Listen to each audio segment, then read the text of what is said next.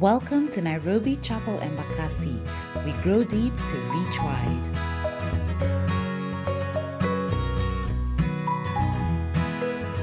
Praise God. My name is Esther Shoru. I am a wife, a mother of two beautiful girls, five years and 10 years, and a project manager. My 10 year old daughter was diagnosed with autism at the age of two years and three months, and it has been a crazy journey since. Through it all, we thank God for the steps we have made so far, and His grace has been sufficient. Being a Kids Sunday, the Kijani team here at um, Nairobi Chapel Embakasi prepared a beautiful program for the kids and their parents, and it was based on the theme of raising courageous children.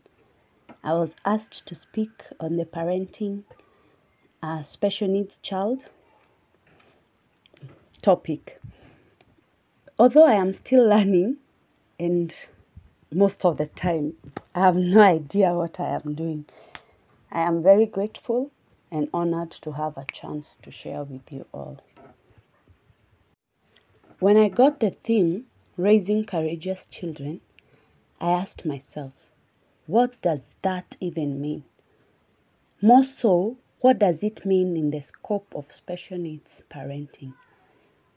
In simple terms, and by breaking down the theme to its basic form of raise and courage, it means bringing up or nurturing children that are brave and that can summon strength to do something that frightens, frightens them. You know, this is courage, and that is raising a courageous child. What are some of the fears parents have for their children? It could be fear for their future. Will it be good? Will it be bright? Fear for what happens when we parents are no longer there. And truthfully, this is the inevitable scenario and the ideal scenario that no child should ever bury their parents. Ah, sorry, no parent should ever bury their children. Fear of their safety. Are they safe? Will they be lost? Are they secure? Fear for their good health and even fear for their life. Anytime you leave, will you find them alive?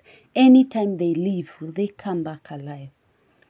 These fears are there for any parent, regardless of their child being neurotypical or not. These fears keep us up at night.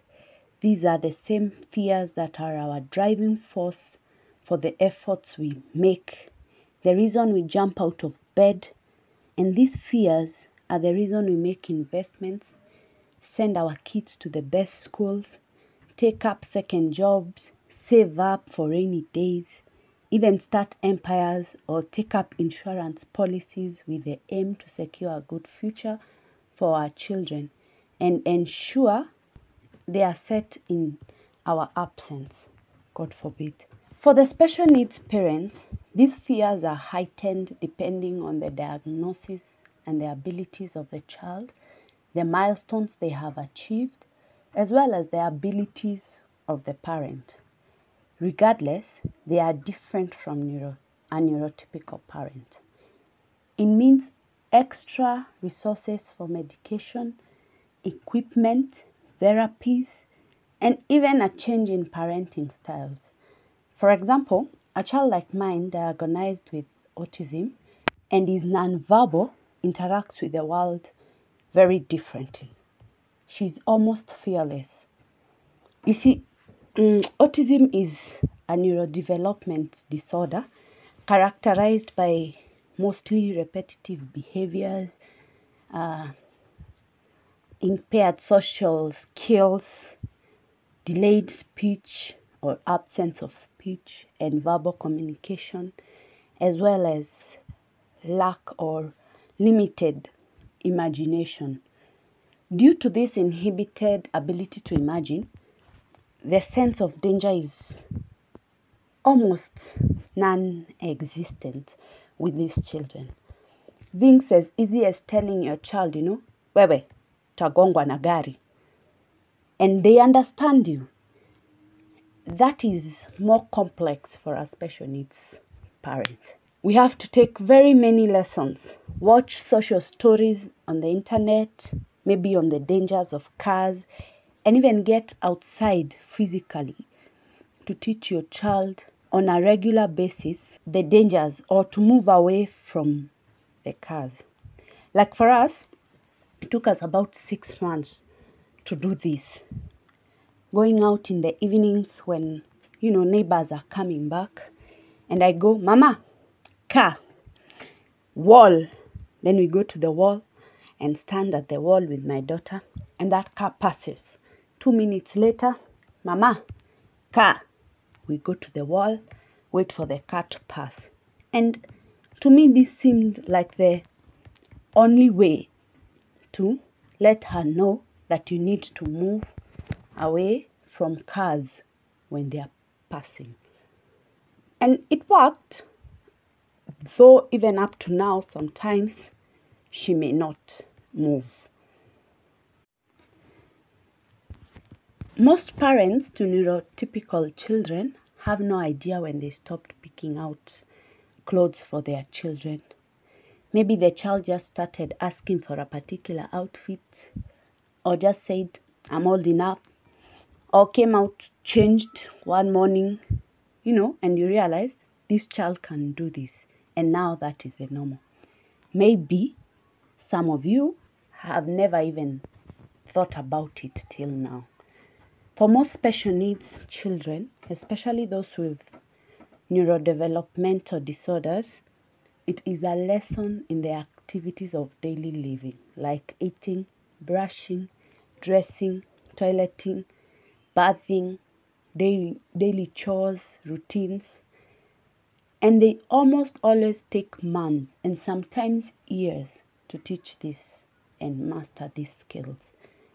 You can therefore imagine that the fears of a special needs parent looking at their child so very dependent on them are greatly heightened. Our worry is more and constant at and constant. It's there at all times. And our bank, quote unquote, for strength and resources must always be bigger to handle these diversities. You may have seen stories on the socials of parents who have wished death on their special needs children, not because they hate them, and mostly they do this when they are sick, you know, overwhelmed, before they die, like one who had a, a terminal illness, because they don't want to leave these children alone and they don't know even who might take them up and how they will treat them. So they find themselves wishing for death, like they die together with their children. On top of these parental fears, there are the fears our children will need to face, such as bullying, socializing, acceptance, sexuality, and many more. Sometimes we did not plan to talk or equip our children for these scenarios. They may have prompted us by, say, reporting a child is bullying them, and then you talk about bullying. Or they may have asked a curious question, say, around sexuality, and you talk about that. They may have said a bad word, you remembered to talk about language, and so on and so forth. And when you did, you got some form of feedback that showed you they understand what you talked about and they are now equipped. You get that sense that they are now equipped. This is different for the special needs parents who either must make a list of what they want to teach and may not be 100% sure that their children understood what they talked about. But I say to you, do not give up. Keep repeating and observing and reteaching till you feel you're good on that particular topic. How then do we raise children? These children that God has entrusted us as courageous children. One, we parents must take up our position, which is parent. It is your role, not that of your nanny, teacher, pastor, neighbor, grandmother, you know, not anyone else, but your role as a parent to be deliberate and teach your child and to shape them to what you hope and dream they can achieve. It is your role to provide. So work hard, equip yourself to build the resources that they require. Two, support them. Support your children to become the best version of themselves. The best version of themselves, not the best of yourself or the best of the society self, but the best versions of themselves as individuals. This means you cheer them up, you cheer for them to improve, you dream with them, you clap for them, you cry with them. You know, simply be there for them. Support them with your resources, like paying for lessons, clubs, schools, you know, therapies, those things that you cannot do. Support them with your time. Support, support, support. Three, teach them. Teach them morals about life, about fun, about investments and savings, anything. Teach them. When you teach them, they can summon this knowledge to handle situations in their life. Take time to answer their questions so that they don't seek answers elsewhere. They may get the wrong answers, and especially from the internet. To the special needs parents, constantly make a list. Compare age and ability appropriate topics and purpose to teach these skills. Be vigilant of the environment and the child's behavior, you know, to pick up the cues on what to address. Also, teach the caregivers and family members to continue with the lessons and life skills that the children took so long to achieve you know, how to emphasize and maintain these skills. It takes shorter time to lose these skills or regress than it takes to gain them. It is worse to lose a skill than to delay to gain one. So work hard. You and the caregivers be in sync as a family to maintain these skills. Now pray for them. Pray because you cannot do this whole parenting thing on your own.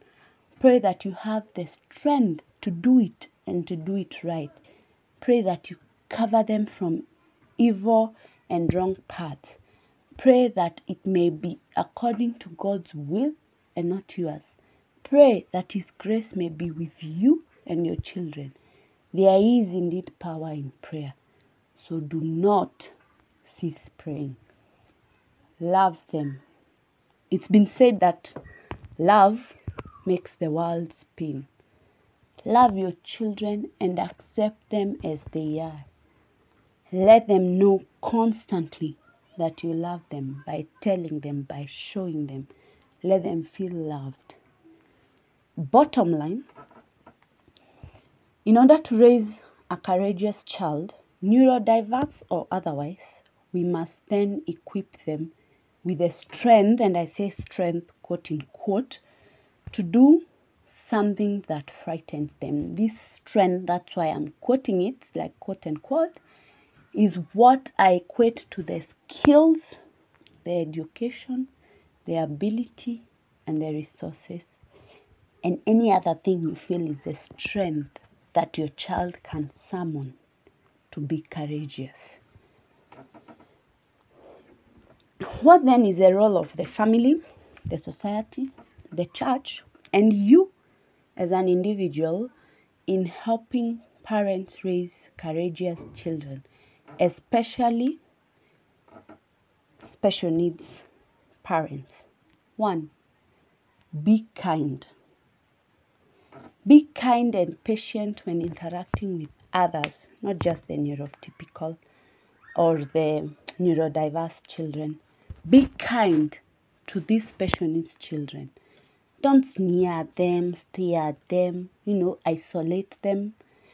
Kindness goes a long way. Small gestures of kindness, rest, kindness restore humanities. For example, hold a door for someone in a wheelchair or those in need.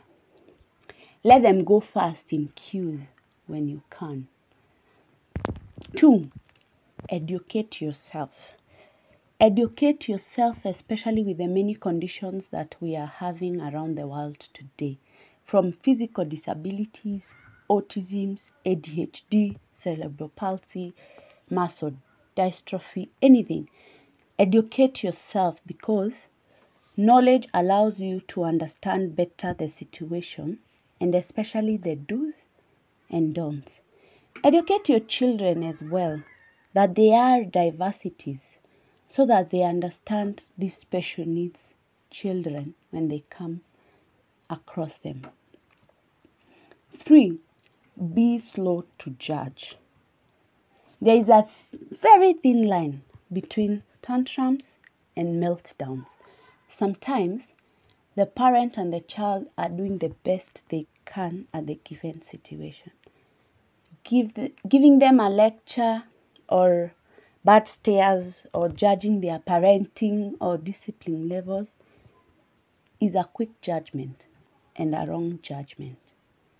Just don't be quick to judge them. Four, offer help. You can always offer your help by asking if like how can I help? Sometimes there may be something you can do.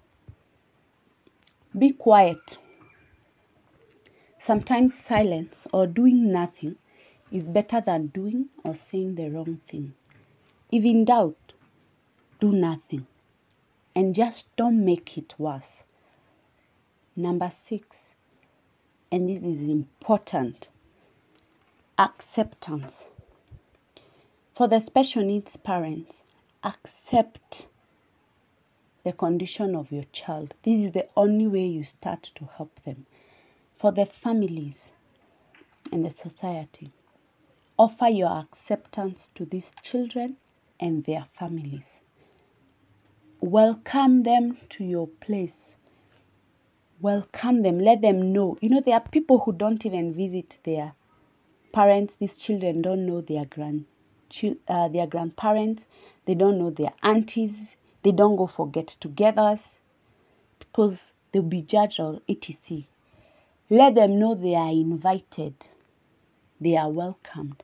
Allow your children to play with them and interact with them. For the church,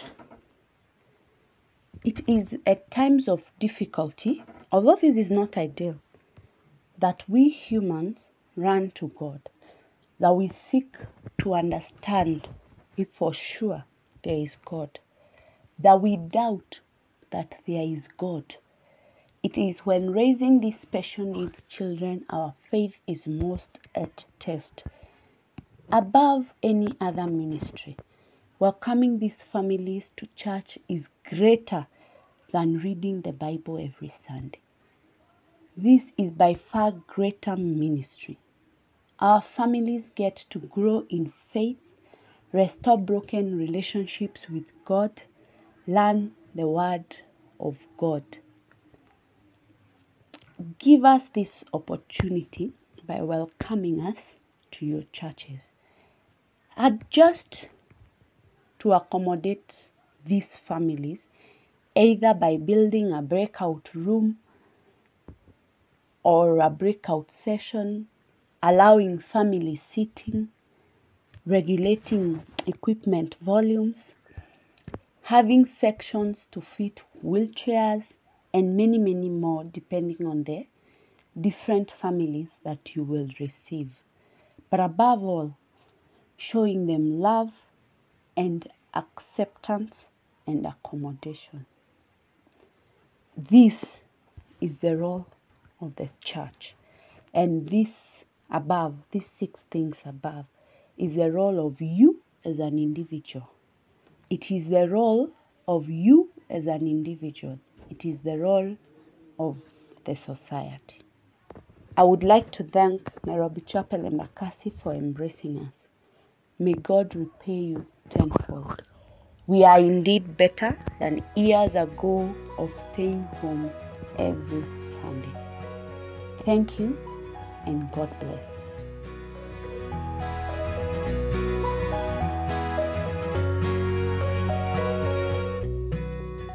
Join us every Sunday from 11 a.m. at Trubani House off Airport North Road. Have a blessed week.